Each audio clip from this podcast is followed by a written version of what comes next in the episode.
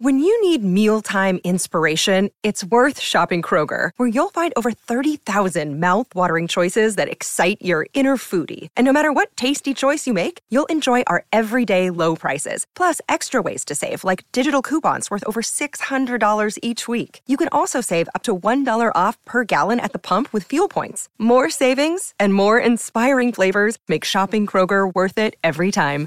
Kroger, fresh for everyone. Fuel restrictions apply.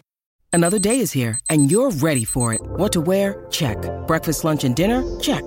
Planning for what's next and how to save for it? That's where Bank of America can help. For your financial to-dos, Bank of America has experts ready to help get you closer to your goals. Get started at one of our local financial centers or 24-7 in our mobile banking app. Find a location near you at bankofamerica.com slash talk to us. What would you like the power to do? Mobile banking requires downloading the app and is only available for select devices. Message and data rates may apply. Bank of America and a member FDIC.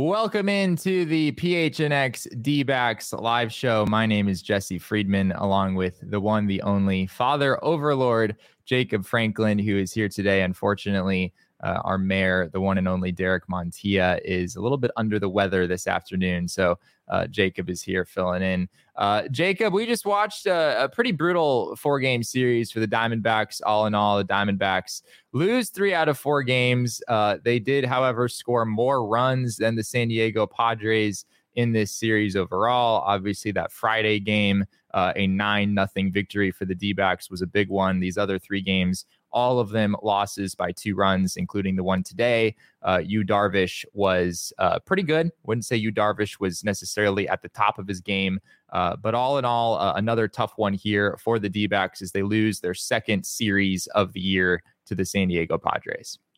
Yeah, the name of the game is walks.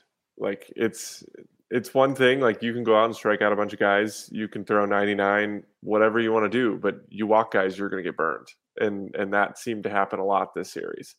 Like Merrill couldn't control himself, Drey couldn't control himself. Like it just they walked a bunch of guys, and it seemed like every time one of those Padres hitters drew a walk, either Matt Carpenter, or Juan Soto came up to the plate, and eh, those runs scored. Like it just that you have to limit the walks.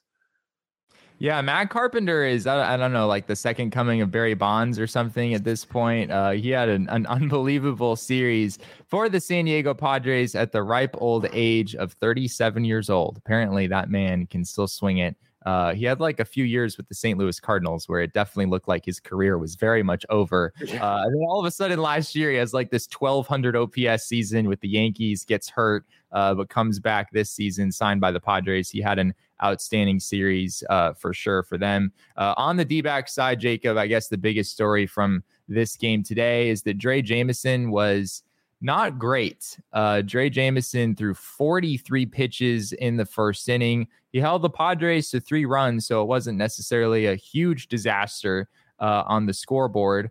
Uh, but not a not a great start for Drey Jameson here today, only getting through that first inning. Uh, he was very much all over the place. I know that the D backs have some concerns with him from a workload standpoint as he gets built back up uh, into this new role as a starter. I'm assuming that factored into why the D backs didn't want to go back to him in the second inning. Uh, but yeah, things things didn't look so great uh, today for Drey Jameson and this is kind of what people were worried about when it came to Drey is is all of the peripherals they look great he throws hard he's got a pretty wipeout um, secondary pitch and it, it, just seems like that was the one concern is that is he going to walk too many guys right like a yeah. lot of those when I watch a pitcher like for for instance when Zac Gallen was walking some guys at the beginning of the year it seemed like he was almost toying with his own right like he was walking guys on pitches that were what I would consider like quote unquote a competitive pitch, right? It's a pitch that's just on the outside of the zone. It seems like a lot of the times when Drey is walking guys, they're on what I would call non-competitive pitches, like he's yeah. pulling his fastball or his slider doesn't even come anywhere near the zone to start to, you know, to get a guy to bite. While he might have strikeout stuff, it seems like he struggles to put guys away. Like he gets ahead 0-2 or whatever, and then he just struggles to put them away. Yeah, I mean the big the big thing for Drey Jameson is the slider, right? I mean that's that's his best pitch. He's had, especially in his role as a reliever and in his first start uh, as a starter against the Milwaukee Brewers. That slider has just been getting an absurd number of whiffs. I mean that's been an incredible strikeout yeah. pitch for him. In this game, uh, not so much. Uh, Drey Jameson did get four whiffs in this one in that one inning. Three of them were on his sinker. One of them was on his four seam fastball. He only threw six sliders, and uh, and and the only one that that got hit was put in play. It, it was not it was not a swing and a miss. So that's going to be the biggest pitch for him. And whether whether he's in the rotation or even if he's in the bullpen, he's just not going to be an effective pitcher uh, without that offering. And he just didn't really have that today. Yeah, I think he's such an important piece for this team if they want to stay competitive, right? Like they are they are a very competitive team. It seems like they might have just gotten through what might be the hardest stretch in the schedule for the entire year. Um, yeah. starting starting the season 12 and 11 against just an onslaught of Dodgers, Padres, Brewers. Like it it seemed to just never stop. So I think Drey he's got the stuff. Like he I, I think he should remain a starter, but now that Tommy Henry got called up, um, it's going to be really interesting to see what this team can do for the next two or three months. Like they've got some pieces, and you have Brandon Pfaadt just sitting there in Reno, like waiting to steal somebody's rotation spot because he's ready. Like it, it, it just seems like every start he goes out there in a very hitter friendly ballpark or just a hitter friendly PCL in general and and just shoves, just strikes guys out and shoves. So like I'm not yeah. sure who whose spot he's going to take. Um, I'd love to see Drey stick around as a starter, but at the same time, he looked phenomenal as a reliever at times. So I, I don't know. You've got three guys in Drey, uh, Ryne, and Tommy that you kind of have to decide like, are these our three going forward, or is Brandon Pfaadt like, is he going to take the next step? Because I just yeah. have a feeling that the second Brandon Pfaadt sees the big leagues, that spot's his. Like I, I'm I'm just not sure he's going to lose that spot.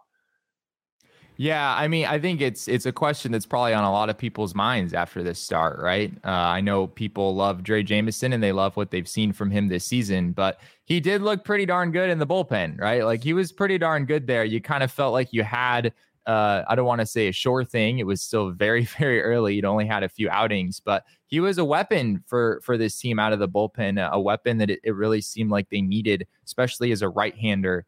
Um, and and you know, I think the bullpen is maybe a little bit worse off without him, and the starting rotation uh, hasn't necessarily suited him the best. Although it's certainly still still early there as well. I will say, as far as Jameson's numbers coming in goes, Jacob, I think this has maybe gone a little bit under the radar. Uh, his his some of his expected stats and some yeah. of the other numbers were not great on Drey Jameson. He came in with an ERA of 2.25, but according to Statcast, his expected ERA, which factors in mostly like batted ball data, so how hard you know how hard opposing hitters are hitting the ball against him, launch angles, all that stuff.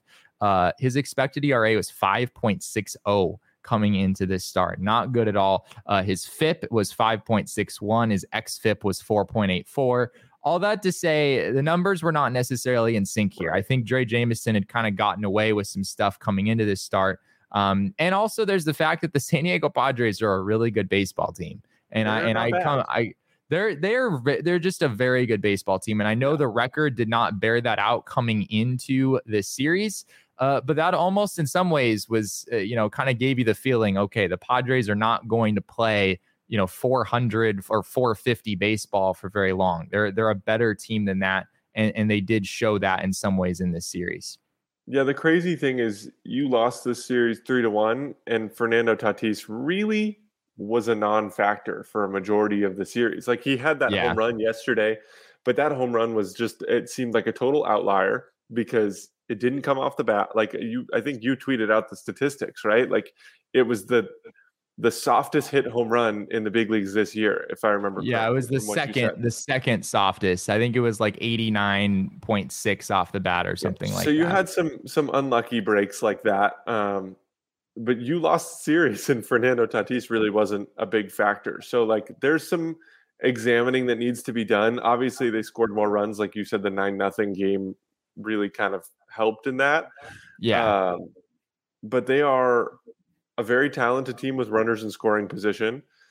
Um, and so it just seems like there's some reevaluation that needs to be done heading into the next couple series. Like this team, I think, can be a very competitive team, but it's going to be really tricky early in the season because you can't just bounce guys around. Like if you want to compete, like guys can't just be bouncing around in roles. Like they have to start solidifying roles, whether it's a bullpen role, whether it's a starter role. Yeah. Like there are a lot of things that I started to see this series that I was like, okay, like this team's good and they can be very good, but it seems like right now they're all just not super comfortable like coming in and out of the lineup or platooning like the, it can only last for so long. Yeah, that's fair. That's fair. And I think uh, as far as some of those roles are concerned, some of those things are still still not necessarily set in stone, right? You've got Tommy Henry coming back into the rotation tomorrow. Um, you know, you've still got Ryne Nelson in, in the rotation, even though he's looked a little bit a little bit more shaky of late. So we'll have to see how some of those things materialize. Uh, I do want to touch on on Tatis though. You are right; he didn't really hurt the Diamondbacks all that much in the series, despite what the crowd at Chase Field, what the crowds at Chase Field over the weekend uh, might have led you to believe. I don't know, Jacob, if I've ever seen that many Padres fans at Chase Field, at least the Thursday game. The Thursday game, the attendance at Chase Field was only about 16,000, but that was Tatis's first game back yeah. in the big leagues in more than 560 days. And Padres fans were there. There were a number of Tatis jerseys in uh, in the stands. And I heard from a number of D fans who are not all that pleased about the environment at Chase Field on Thursday, and understandably so. Yeah, it's amazing what happens when your team all of a sudden becomes good after years of just not being good. And then there's just thousands of fans that come from the middle of nowhere. I'm, I mean, I am calling them out. Like there are not this many Padres fans. They just kind of materialized when there was a good team. Like it is, it is what it is. Like I, I don't know. I like I call a spade a spade, right? Like they're a bunch of bandwagoners. I don't know what to tell you. Um, but that's one of the unfortunate things about living in Arizona is oftentimes we go to our games and there are more opposing fans than there are home fans, and yeah. I'm sure it's something that really, really bothers players um, even though they might not talk about it as much as like say you or and I might talk about who shows up to the game. Um, but as much as Arizona fans want to complain about who shows up to the games, like you didn't buy a ticket, show up. Like if you yeah. want to be upset about who was at the game, like then go. Like I, the only way to start changing the culture is to actually start going to these games. I think this team, uh, and, and, I feel like we've done them uh, some unnecessary like we've kind of been a little bit hard on them for this series, but like they're 12 and 11. They're above 500 after playing six series against, I think somebody said it, Nicholas in the chat. Yeah, they're over 500 after six series against legit playoff teams. Yeah. And the Marlins, who have shown flashes of being good at times. Yeah. Like, this team is is is exciting and i think that they'll continue to be exciting so like i think it's only a matter of time before fans need to start showing up to these games like get behind them now like it, this, if you want them to continue to be exciting, and like I think there is a a little bit that goes into it that fans need to be showing up to these games. Like it, it's a two way street, right? Like they can be as good as they want to be, but you got to start showing up to these games to show them support. Otherwise, they're just going to lose the juice. Yeah, I think that's. I mean, that's a fair point. Um, I mean, I will say, I think uh, out of our audience base, I know we have a lot of crazy people who see, are seemingly at the ballpark like yes. every single yes. night. So I don't, I don't know if I don't know. I think we're kind of preaching to the choir here, just a little bit on that front. But, uh, but yeah, I mean, there are certainly a lot of d fans who continuously get frustrated over that kind of thing. And yeah, you know, maybe they're the ones who who need to, to show up. I mean, no matter what d fans did, though there were still going to be a whole bunch of a whole bunch of Padres fans in the stands making all sorts of noise over what we have to acknowledge is a player returning from suspension, right? This yeah, is not like, this is not a player yeah. returning from injury this time around. This is a player returning from suspension. And uh, Damon's man. about to pop yeah. off over here on well, this topic. I went on Thursday and like legit standing ovations, like the guy came home from war for a, for serving a steroid suspension. I've never seen anything like it in my life. And you best believe I was booing at the top of my lungs, trying to trying to bring down all of those cheers for sure. Yeah, it's, yeah, I mean, it's it's weird. Tatis has shown that he struggles to stay on the field. Like he just like I for their sake, I really hope that he does stay on the field. Like he's a super exciting player to watch. Um yeah. But yeah, he did not deserve this type of homecoming, right? I mean, it wasn't even a homecoming. It felt like a homecoming because they were, you know, more Padres fans than D-backs fans, but like the, the guy wasn't playing because he cheated. he cheated. This is like, oh no, poor man. Like he took PEDs and got suspended for it. Like, I, no, I'm not going to feel sorry for him. Like it just, that's unfortunate that it, it was treated that way. Yeah, it, it, was it was a little bizarre at, at, the stadium, like the first time he comes up, and and really every time he came up to bat in the series, uh, it felt like Padres fans were cheering at the top of their lungs. d fans were like trying to counter with boos, but they like weren't quite they weren't quite loud enough. So um so yeah anyway it, it was a very contentious environment at chase field at some points this weekend. Um the padres jacob it's not it's not just you know the four guys at the top of the lineup and i know manny machado is not really hitting much at this point. Uh, juan soto had a had a better game today but he still had a, a bit of a slow start overall uh, but the Padres have a lot of depth too. It's it's Matt Carpenter, yeah. like we talked about earlier. It's Jake Cronenworth. It's it's Trent Grisham, who had a good series. Uh, Ha-Seong Kim uh, made some big plays in this in this series, both offensively and defensively. It's just a deep team all the way around. Um, and it goes back to what you were saying earlier about the D backs have had an, an, enormously difficult schedule, right? I mean, they have played 20. Did I lose Jesse? Hi guys, I'm going to keep talking. Um, the Diamondbacks have played a really really tough schedule. Like this team is is up against it day in and day out. Um, so it's yeah, Jesse's Jesse's gone. Uh, all right, we're gonna keep going with this. Hopefully, we can get Jesse back. Uh, if you guys have questions, feel free to send them to me in the chat. Um, oh wait, he's back. Am I back? We're back. Yes, we lost you for a second. I was really there on an island, so I was going to have the chat start asking me questions. But we were going to. I was just about to get into the fact that they were about to play the Royals, and if this team is really what we think they are, like you really hope that they go in and they win this series. Like I know Tommy Henry yeah. gets his first start, Ryne's starting, so like there are a couple question marks at starting pitcher, but then you get a Gallen game, so like you you really hope that you're for sure getting, you know, one really good start out of that and and hopefully a for sure win. But if after you exit this part of the schedule, like this is where it really shows if this team is legit or not because they played really yeah. well and it, it, it could just be a fact that they played up to their competition. Like you you hope this team doesn't fall into a pattern where they enter this Royal series and all of a sudden they play down to the competition, they stop hitting, sure. the pitching goes away. Like that's something I, I'm definitely going to be keeping an eye on going forward. Yeah, that's something that Torey talked about yesterday. I asked Torey about um, what was then a 12 10 record, uh, now a 12 and 11, uh, about the D backs just still feeling pretty good about where they're at, even if this Padres series hasn't hasn't been great. And he said, yeah, like we we we were a little worried. Torey talked about how he had friends and family who were worried about the Diamondbacks uh, opening the season with so many games against the Dodgers and the Padres and the Brewers and, and all these teams we expect to be um, you know, in the postseason or at least in the mix for the postseason at the end of the year. Uh, but yeah, he said basically what you're just talking about about how you know as you'd expect him to say. We've we, the Kansas City Royals are still a Major League Baseball team. We still need to make sure that you know we're in we're in good position and that we're not playing down to the competition uh, when when that time comes. Uh, I do want to give a shout out to Zac Gallen uh, before we finish off this this first segment. Zac Gallen is our king snake here for this uh, first series for or for this series uh, for the Arizona Diamondbacks. Uh, even though they only won the one game in this series. Zac Gallen, of course, was basically the reason they won that game. I know they scored nine runs, uh, but they could have scored one or two, and, and the result would have been the same. Zac Gallen in that start, Jacob, seven innings, two hits, no runs, uh, 11 strikeouts in that game. I personally thought this was the best that that I've ever seen Zac Gallen uh, in a start. Just the way that he had all four pitches uh, of his working.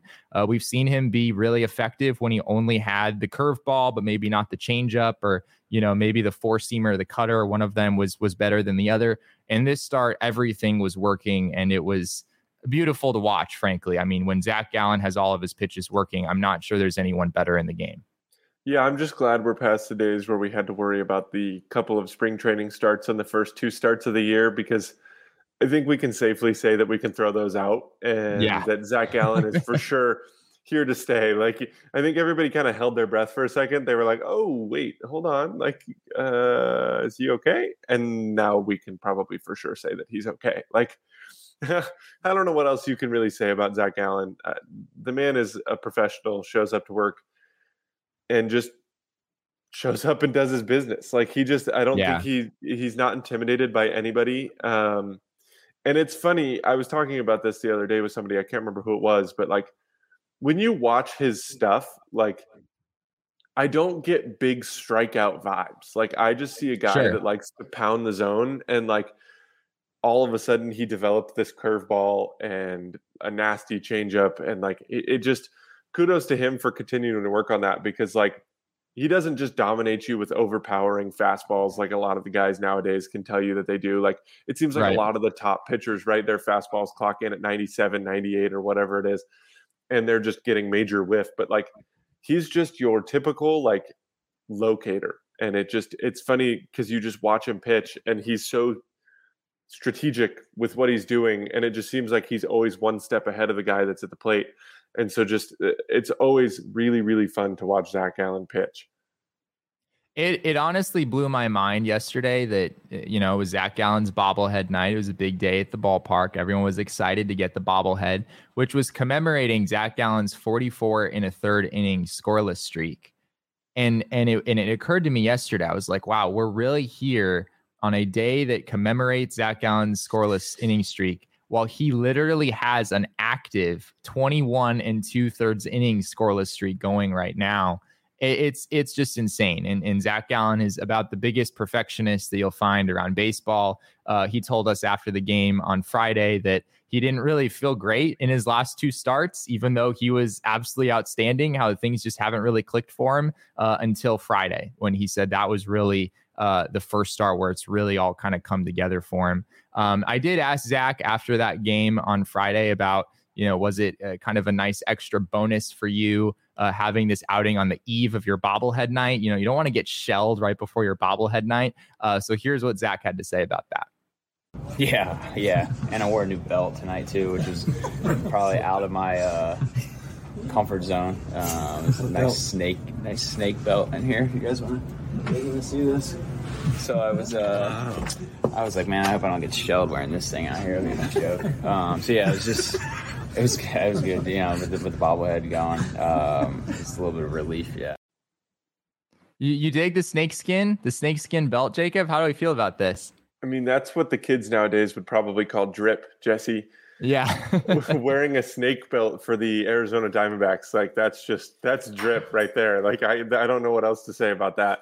But Zac Gallen is actually, for anybody who doesn't know him, like he's probably one of the funniest dudes that I had ever met when I was he working there. Funny. In the organ- like yeah. he's just, yeah, he's got that really kind of dry sense of humor. So like, it's it's funny to watch him pitch and be this super competitive guy, and then like you talk to him off the field, and he's just this kind of laid back, like has a really dry, funny sense of humor, and and and just really is a good person, like day in and day out. So um, it's it'll be really interesting to see what happens. I tweeted it out, I think, on his start on Friday that like you and I have had this conversation a long time, like whether or not the Diamondbacks would re-sign him yeah. or ink him to a contract extension.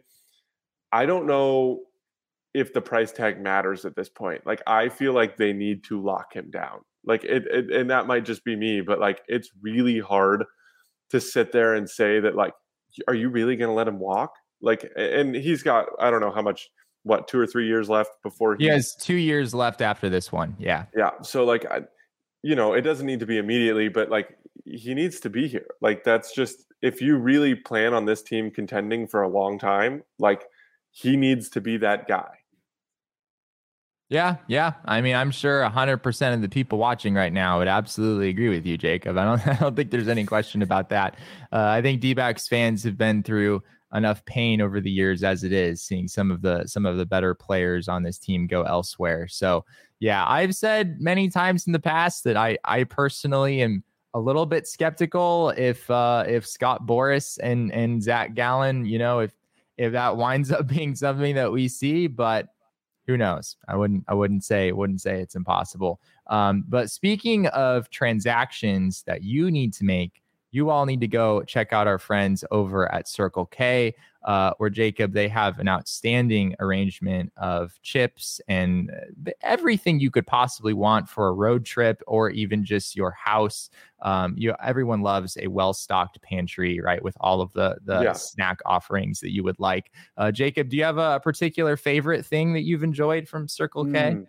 Their Circle K branded chips are really good, but shout out to just like the hot flavored ones. I don't exactly know what they're supposed to mimic, but the flavor on it, if you go to Circle K, it literally just says hot.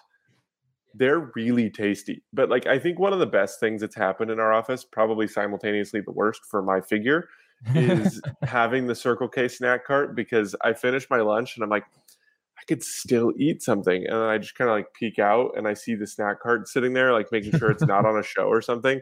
And then I just like I mosey on over to the snack cart and I probably spend two or three minutes just digging through all of the goodies that they've hooked us up with. Go. Like Circle K has really been a phenomenal partner to us and they have been like everything that I've had is just enjoyable. Like I didn't until they started providing us with stuff, I didn't know they sell their own branded things. Like most gas stations that you walk into, they're selling like you know like cheetos or whatever it is like that sure. they've got their own line of stuff which is awesome and they're all really really tasty yeah, I mean this is this is the the tall white guys iteration of the PHNX D-back show, Jacob. So so you know we're tall and skinny, so we we are happy to be rating the snacks as as much as possible. So uh, you won't find anything better than uh, what our friends have to offer over at Circle K. Uh, make sure you're not missing out on all this great stuff. Head over to circlek.com/store-locator uh, to find Circle K's near you.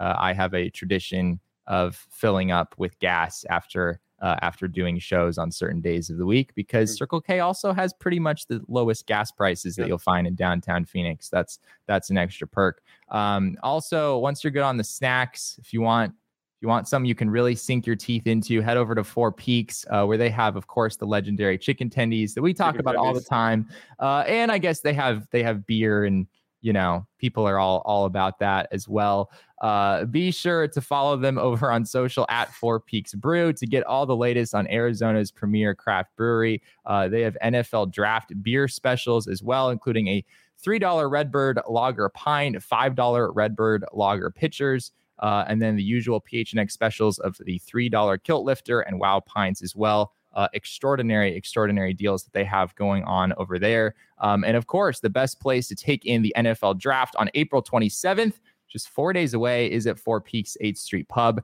Uh, you can register for free in the link in our show notes uh, to take advantage of all of these beer specials. Of course, must be 21 years or older to enjoy it responsibly. I will be there. So anybody who wants to come see me, I will be at the Four Peaks draft party. It will be probably the best time of your life. Um, so you should probably wow. show up. Yeah, there will be a line out the door just to just to shake your hand, Jacob. I'm sure. So now now everyone will. I'm a big deal, Jesse. I don't know if you know that. I'm a big deal. oh gosh. Uh, all right, let's get into some of the other games of this series. Uh, obviously, the D-backs uh, dropped the finale here, seven to five to the Padres. Uh, there were a couple of other two-run losses uh, here as well. The first game of the series, the D-backs lost seven to five. Uh, that one you could I guess, uh, fault Nick Ahmed, who made a, a, costly error at one point in the game uh, that made a 5 5 game, 7 5. The D backs were unable to get anything going against um, the Padres bullpen from that point forward. Um, and then game three yesterday, sort of a similar game where the D backs out hit the Padres. Uh, but as you mentioned earlier, the walks really played a factor. The Padres come away with a 5 3 win. If we take a look at our numbers uh, for this series overall, you can see here not a huge difference. Uh, D backs scored more runs. As we mentioned earlier, the D backs had 22 runs on 39 hits in the series. The Padres had 19 runs on 23 hits. Uh, it's pretty crazy considering those numbers to be talking about a series that the Padres won three out of four games. Uh, anything stand out to you here, Jacob, outside of those numbers at the top? the fact that people don't need to worry about this team like you look at these numbers and like they might have lost the series three to one but i would say that you probably outplayed them like it just sometimes it doesn't sometimes it doesn't roll your way um, those two run losses were hard like ending a game against josh hader is just really no way to make a living like it just you're probably going to lose any game that you you might have stayed competitive in um, it seems like from and i watched almost i think almost all of the innings of this series. Like I watched all four games, but I'm not. I, th- I think I watched a good amount of each game, and I would say that like this Arizona Diamondbacks team, like I think they can compete with just about anybody. Um, I think there was a tweet this weekend that was they. I think you guys called them the answer backs, and I think that's perfect because no, we're not like, the first ones to call them the answer backs. That I think uh, that's been used for a couple of weeks now, but it is pretty fitting given how I mean it literally feels like every time the opposing team scores a run, the D backs do, and they might not win the game, but they do generally give some sort of effort and, and make the game closer which is a step forward, right? Like you watched this team last year, and just about yeah. any time that they would get down big or whatever, like they would just kind of keel over. It was it. Like as soon as they were down, it was they weren't going to score runs. Their pitching was going to give up more runs. It was really hard to stay, you know, excited when the bullpen was as bad as it was last year. Uh, yeah, because anytime you even had a lead, the bullpen would seem to blow your lead. Like it just there was nothing they could really do last year the bullpen seems to have been a little bit better this year. Like it seems like you can yeah. rely on a few of the pieces out of that. Um, they need to start working on strike, being the first to strike. Like it's great to be a team that's resilient and get down early or whatever, and like you, you're never afraid to come back. But like, I'd like to in the next six games see them take that first lead of the game against the Royals and the Rockies. Like that, these are teams that you should be beating. So like, get out ahead make your starting pitcher feel a little bit more comfortable. Like the the starting pitching ERA was a little bit higher than you probably would have liked to see in this series, and that included a seven inning gem from Zac Gallen. Yeah, like that's not great. And so if you can get out to a lead um, and you can make your starting pitcher feel a little bit more comfortable, you that's kind of what you're hoping for. Like this team is good. They just need to kind of believe in that and and continue down this path. Yeah, it's what Ryan just said in the chat, right? Which is a classic Toreyism, downhill baseball. downhill it, it baseball. does feel like even even though the D-backs are 12 and 11 against some very very good teams, they haven't had a whole lot of games where you know you're up five to one after three innings yep. and it's just kind of smooth sailing the rest of the way. Uh, you know, I think I think people have had fun with how much they've come back and, and their resilience and and you know everything that that they've shown uh, just from an emotional standpoint over these first 23 games. But there is something to be said for, you know, kind of a stress free loss eh, or a stress free win every now and then, um, you know, where games are just not quite as quite as chaotic as some of the ones we've seen the D backs play.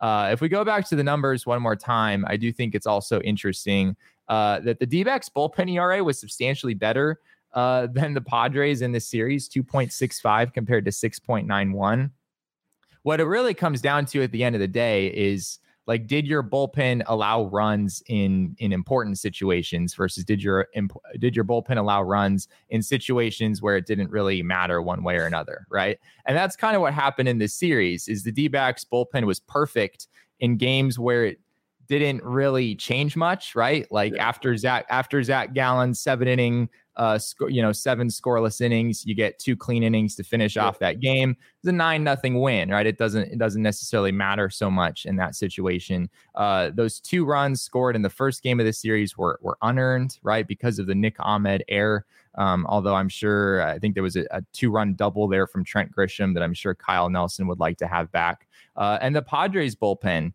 uh, in that in that loss, that nine nothing loss, they allowed seven runs um, in in just a couple of innings of work. So uh, the Padres bullpen was terrible in that situation where it didn't matter much, and then in all the other games where they really needed to lock things down late in games, that's when that's when yep. they they excelled. So uh, yeah, at the end of the day, timing is timing is everything, and that just didn't really go the D backs way in this series.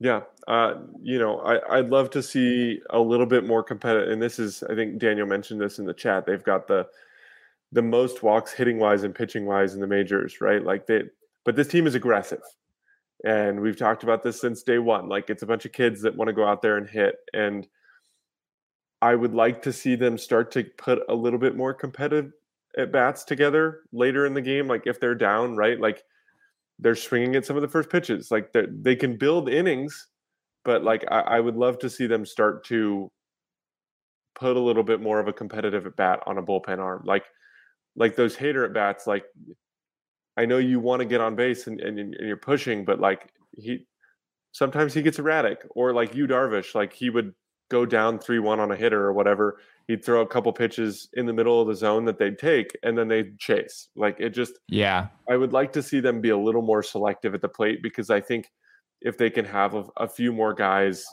on base that you're going to start to see a little bit more of a consistent approach.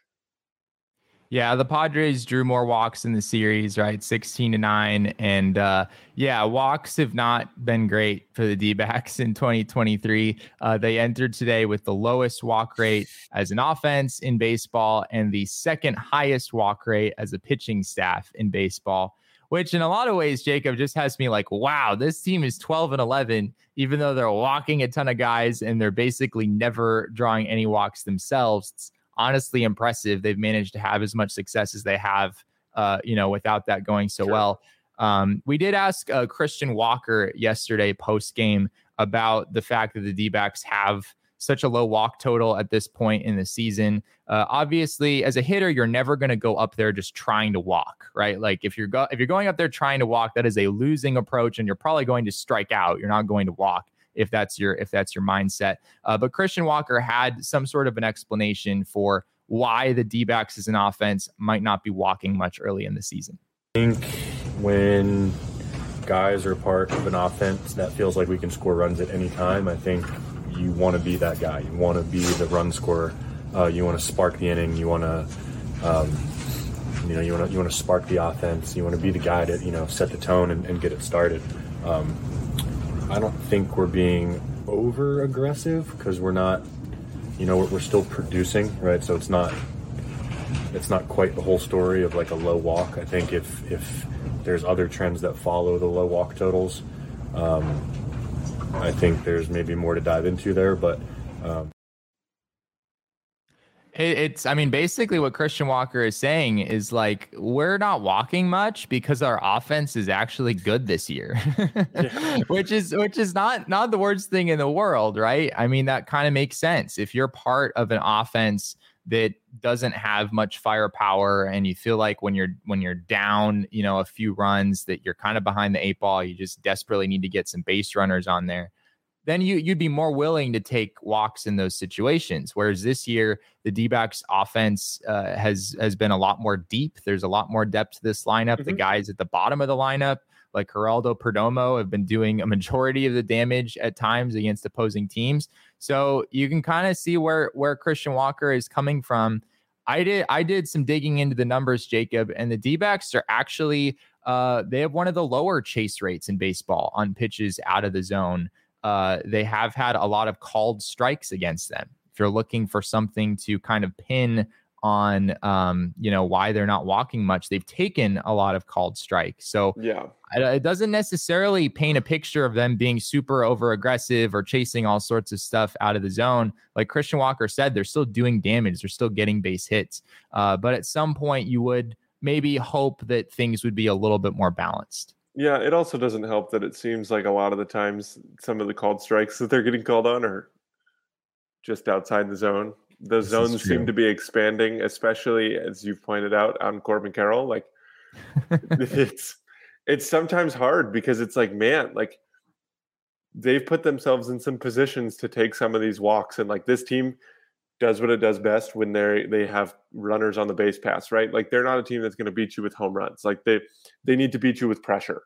They need to beat you with chaos. Like that's just what they do. And so the fact that you know that that they don't take as many walks or that they've taken some called strikes right like or there are some bad called strikes like it's kind of limiting what they can and can't do because if Corbin Carroll say he you know walks two or three more times I'd say a walk to Corbin Carroll is essentially a double like it, it's hard to say that it wouldn't be like just because he's so fast and and seems to be a phenomenal uh, base stealer because base stealing is not all speed, right? You have to have a good jump, you have to do whatever it is, and he seems to have that, right? He seems to have that yeah. in his game, and so you would like for them to take a few more walks. Just you know, like I know Christian Walker said that you know he's a part of a team that finally has some firepower, and we've seen them like their offense looks great, but have a few guys take a walk. Like it, it still puts the same amount of pressure on, right? Like, yeah, I think in that situation that Jake McCarthy was up with the bases loaded, right? Like that to me was one of the most pivotal moments of the game.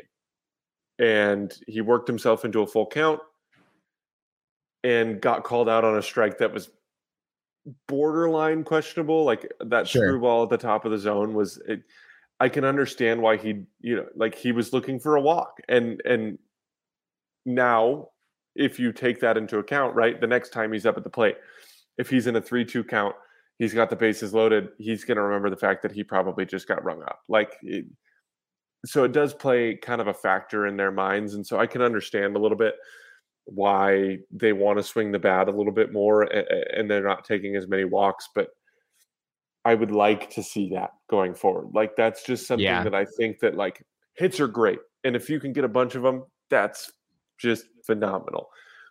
But if you can start taking walks, and this team can find another way onto the base paths, that's just another weapon that they have in their arsenal. Yeah, the D-backs are near the near the top of the league at this point in team batting average, but they're near the bottom in on base percentage, and it, it makes sense, right? They they are you know getting their fair share of base hits. They certainly did in this series, but yeah, when you're only drawing about two walks a game, which is basically what they've done so far this season, you know you're you're not getting nearly as many of those extra base runners as as other teams are. I'm not that concerned about it honestly on on the offensive side. I still think that uh, if you look at just who a lot of these hitters have been in the past, a lot of the D-backs uh, hitters are guys who have generally drawn their fair share of walks in in past years. Uh, Josh Rojas comes to mind in particular. He's always been a guy with an above average walk rate. Uh, Geraldo Perdomo generally has a, a, really good approach. He draws his fair share of walks. Uh, I do think Gabby Moreno and Lourdes Gurriel Jr., two of the newcomers, they're a little bit more on on the free swinging side. So that that might not be something that that changes much, but there are still guys in this lineup that you know are going to draw their fair share of walks eventually. And early in the season, that that just hasn't happened. Uh, what is maybe a little more concerning is on the pitching side, uh, specifically yeah. for Merrill Kelly, who uh, in in that start last night. It just it, it, just didn't it didn't look good. It did not look like the Merrill Kelly that we're used to seeing over the last few years. He had five walks in the game. Uh, he walked the last two batters he faced before being removed from the game, which is something that we've seen a few times from him this season, where the wheels just kind of come off at, at the end of his starts it's it's weird, Jacob. It's not like Merrill Kelly is uh, one of the things he's been best at through the last few years is he doesn't really he doesn't really walk guys. Like his command is good. That's kind of been the best thing that he's had going for him this year. Uh, opposing hitters aren't really doing much damage on his pitches when they're in the zone, uh, but they're walking so much that they're still, you know, they're still putting a lot of pressure on him on the mound. Yeah, the four walks in each of his starts is concerning, right? Like that's like you said, that's not the Merrill that we're used to, right? The Merrill yeah. that we're used to is just consistent, like he's kind of like Zac, right? He's not going to blow you away with his fastball, but he can locate, and and that's the name of the game, right? So like he needs to figure that out because this team really needs to rely on him being that steady number two starter. Um, because you're guaranteed to get a pretty good outing out of Zac every single week, and and you need to almost be guaranteed that you're going to get a pretty good starting out of Merrill Kelly each week. Like he's he's shown that he's capable of being a really good starting pitcher in this league. And I I'm hesitate to say that this has to do with the World Baseball Classic, but like he didn't get stretched out the same as the other guys, right? Like sure. didn't throw as many pitches this spring.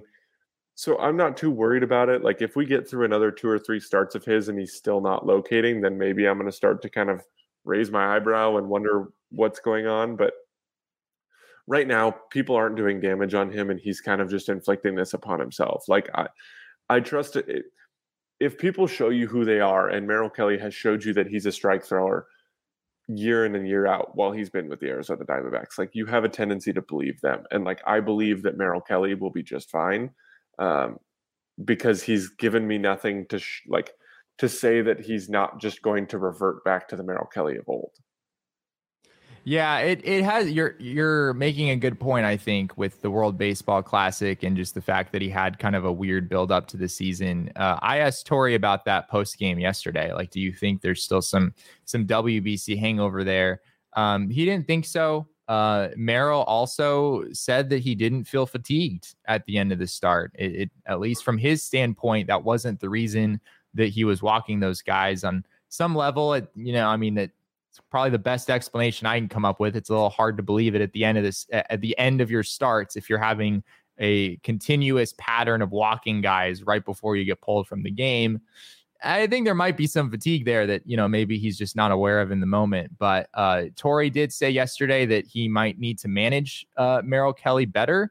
Uh, so maybe have a bit of a, a, faster hook later in those starts. That's where a lot of these uh, a lot of these situations have really ballooned and uh, gone south. Kyle Nelson almost got out of a very difficult situation in that game yesterday, were it not for a Ha Sung Kim uh, ground ball just sneaking through the infield. Yeah. Kyle Nelson would have gotten out of a bases loaded no out jam uh, without without any damage being done.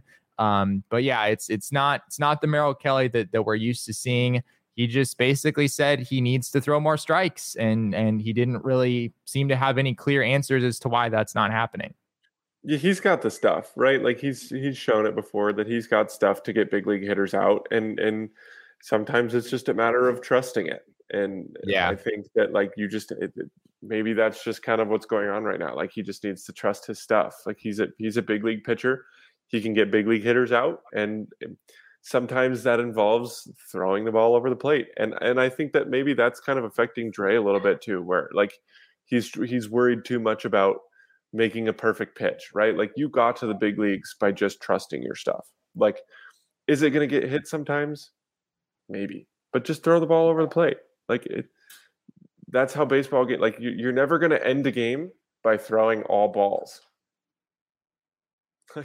That's that's great. That's great wisdom. Ha- hashtag hashtag analysis from from Jacob from Father Overlord Jacob. Uh, I want to take a take a minute here to tell you all about our friends over at BetMGM. Uh, Damon over here is a BetMGM apologist. Uh, he placed all sorts of bets uh, over the weekend on this D-backs Padres series, some of which I, am sure went well. Others, others not so much. Perdomo hit was very, very tough one yesterday on that last at bat against Sean Josh both. Hader. Sitting in the right field bleachers, coming off the bat at 100 miles per hour. I mean, I stood up and cheered before it even dropped, and it was pain, all pain. Yeah, yeah. Da- Damon just Damon, a walk too. That's that's fair. Damon has a tendency to uh, try to spread the word about his bets, and then you know when he goes down, he likes to take a, at least six or seven friends down with him. Uh, but on the other side, if things go well, then you know everyone everyone thinks Damon is a god. Uh, but anyway, there's all sorts of fun to be had over uh, on the BetMGM app. Uh, if you haven't signed up for BetMGM yet, be sure to use bonus code PHNX when you download the app. Uh, there's a few different offers depending on where you live, but for our Arizona audience, you will get up to $100 in bonus bets on your first wager with BetMGM. Here's how it works download the BetMGM app and sign up using bonus code PHNX. Place a pregame moneyline wager in the amount of at least $10 on any market at standard odds price. You will receive $10 in bonus bets instantly, regardless of your, the outcome of your wager. Just make sure you use bonus code PHNX when you sign up. Uh, also, be sure to join us at the BetMGM Sportsbook at State Farm Stadium for all Suns away playoff games. I know uh, there was one of those just yesterday, and uh, seems like everyone's having a, a great time over there. Uh, our PHNX Suns watch parties presented by NUTRL will feature food and drink specials, PHNX giveaways, and PHNX live shows. Uh, we had our, our Suns show out there live after the game yesterday. Uh, join us by grabbing your free ticket in the show notes uh, and check out the show notes for full offer details. And now listen to Shane talk about the disclaimer. Disclaimer 21 plus to wager. Visit betmgm.com for terms and conditions. U.S. promotional offers not available in Washington, D.C., Mississippi, Nevada, New York, and Ontario. Gambling problem? Call 1 800 Gambler. Colorado, D.C., Illinois, Indiana, Louisiana, Maryland, Mississippi, New Jersey, Ohio, Pennsylvania, Tennessee, Virginia, West Virginia, Wyoming. Call 877 8 HOPE NY or text HOPE NY 467 369 New York. Call 1 800 NEXT STEP Arizona. 1 800 522 4700 Kansas, Nevada. 1 800 327 5050 Massachusetts. 1 800 BETS OFF Iowa. 1 800 270 7117 for confidential help Michigan. So while you're here with us, be sure to uh, like this video because that is where me and Jacob get all of our self-esteem. It's because you you like the video, so we always we always appreciate that. Um, if you haven't done so already, be sure to subscribe to our PHNX Sports YouTube channel right here if you're watching, uh, and also you can be sure to subscribe as well on any uh, audio podcast app uh, the Apple Podcast app, Spotify, all those good things. We would always appreciate you subscribing, uh, leaving a five star review, all of those wonderful things. They really help us out a lot. Uh, also, be sure to become a PHNX diehard if you have not already. Uh, you'll get access to my full count newsletter every week. Uh, by doing that, you'll also get access to newsletters from all of our crew of writers here at PHNX. Craig Morgan covering the Coyotes, Gerald Bourguet with the Suns, uh, Howard Balzer with the Cardinals. Uh, we've got a lot of great content over there. Some of it is for free, uh, but only the diehards get the the really the really good stuff that we have to offer over there. So be sure to become a PHNX diehard if you have not already. Uh, we also are now just two days away. Uh, from our first takeover of the season, we will be out at uh, the Diamondbacks game this Tuesday. Of course, I'm always out there, uh, but Derek will be out at the game as well. We would love to hang out with you guys uh, before and during this game.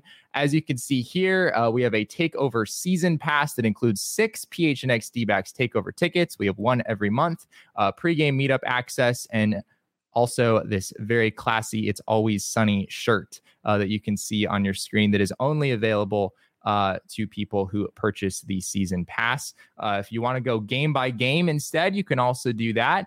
As I said, our first one of the season is just two days away on Tuesday against the Kansas City Royals. Uh, you can use the Eventbrite link. Uh, which should be in the description as well as Discord and Twitter and all of those places uh, in order to buy your tickets if you want to get the season pass or just buy it for that one game. Uh, we should have a lot of fun uh, on Tuesday. We would love to see you out there for sure. Uh, we've got some probable starters here, uh, Jacob. At least we have, we mostly have probable starters for this series against the Kansas City Royals. No starter for the Royals yet on Wednesday. I know someone asked in the chat earlier if we will see Zack Greinke in this series, which as of right now, it does not look like we will.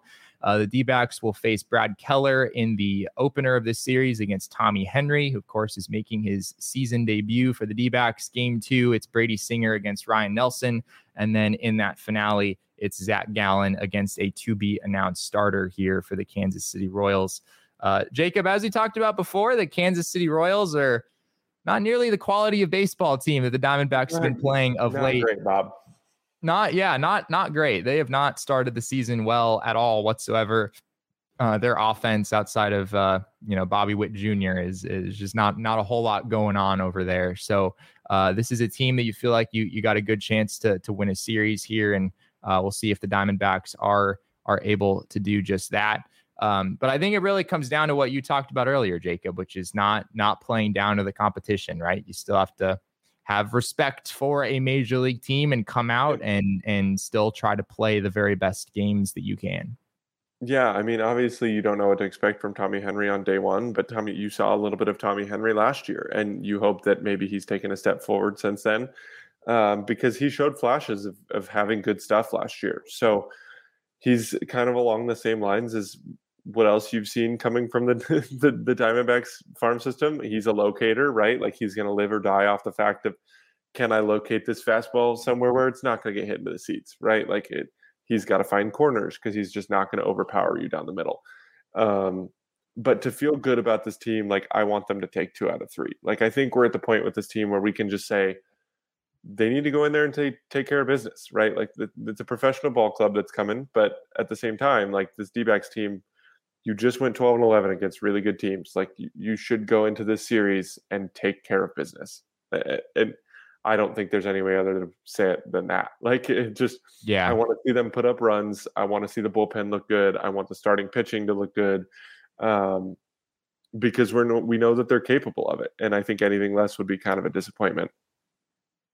Yeah, I mean the biggest thing on the line this week is whether or not Derek has to dye his hair purple. Of course, that's that's yes. what the people really want to know. Uh, and as of a few days ago, Jacob, it looked like uh, a near a near guarantee almost. The D-backs were 11 and seven just a few days ago. Now they're 12 and 11.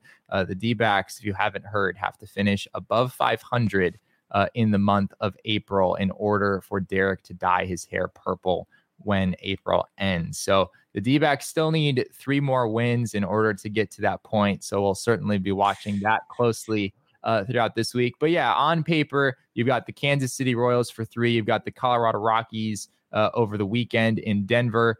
That's six games that you feel like you you should be able to you know take four games, uh, maybe even more if things go well for the Diamondbacks.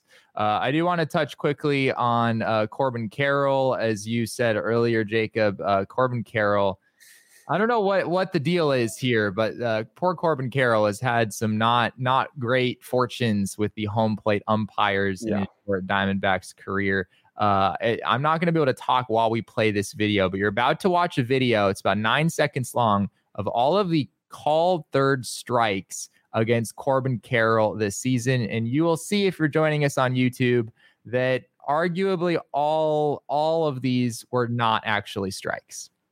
It's not it's not great, Jacob. It's not great. it's unfortunate because that's I mean Corbin Carroll's a menace on the base path. So like anything that's called a strike where it's not a strike, like it's one step closer to him not being on the bases. So not ideal to have that called against him. Um, hopefully that fortune kind of turns around because things seem to regress to the means, right? Like you would think yeah.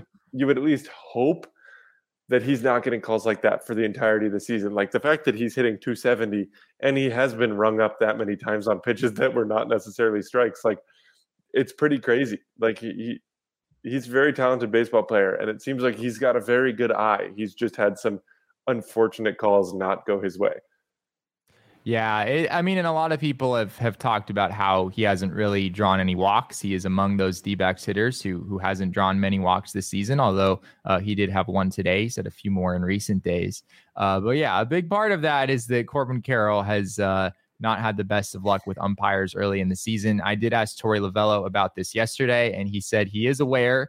Uh, he has had con- a conversation with Corbin about this. Uh, of course, every time you know there's a called third strike, the D-backs are going to go back and they're going to look at their data and they're going to see whether it was actually a strike or not.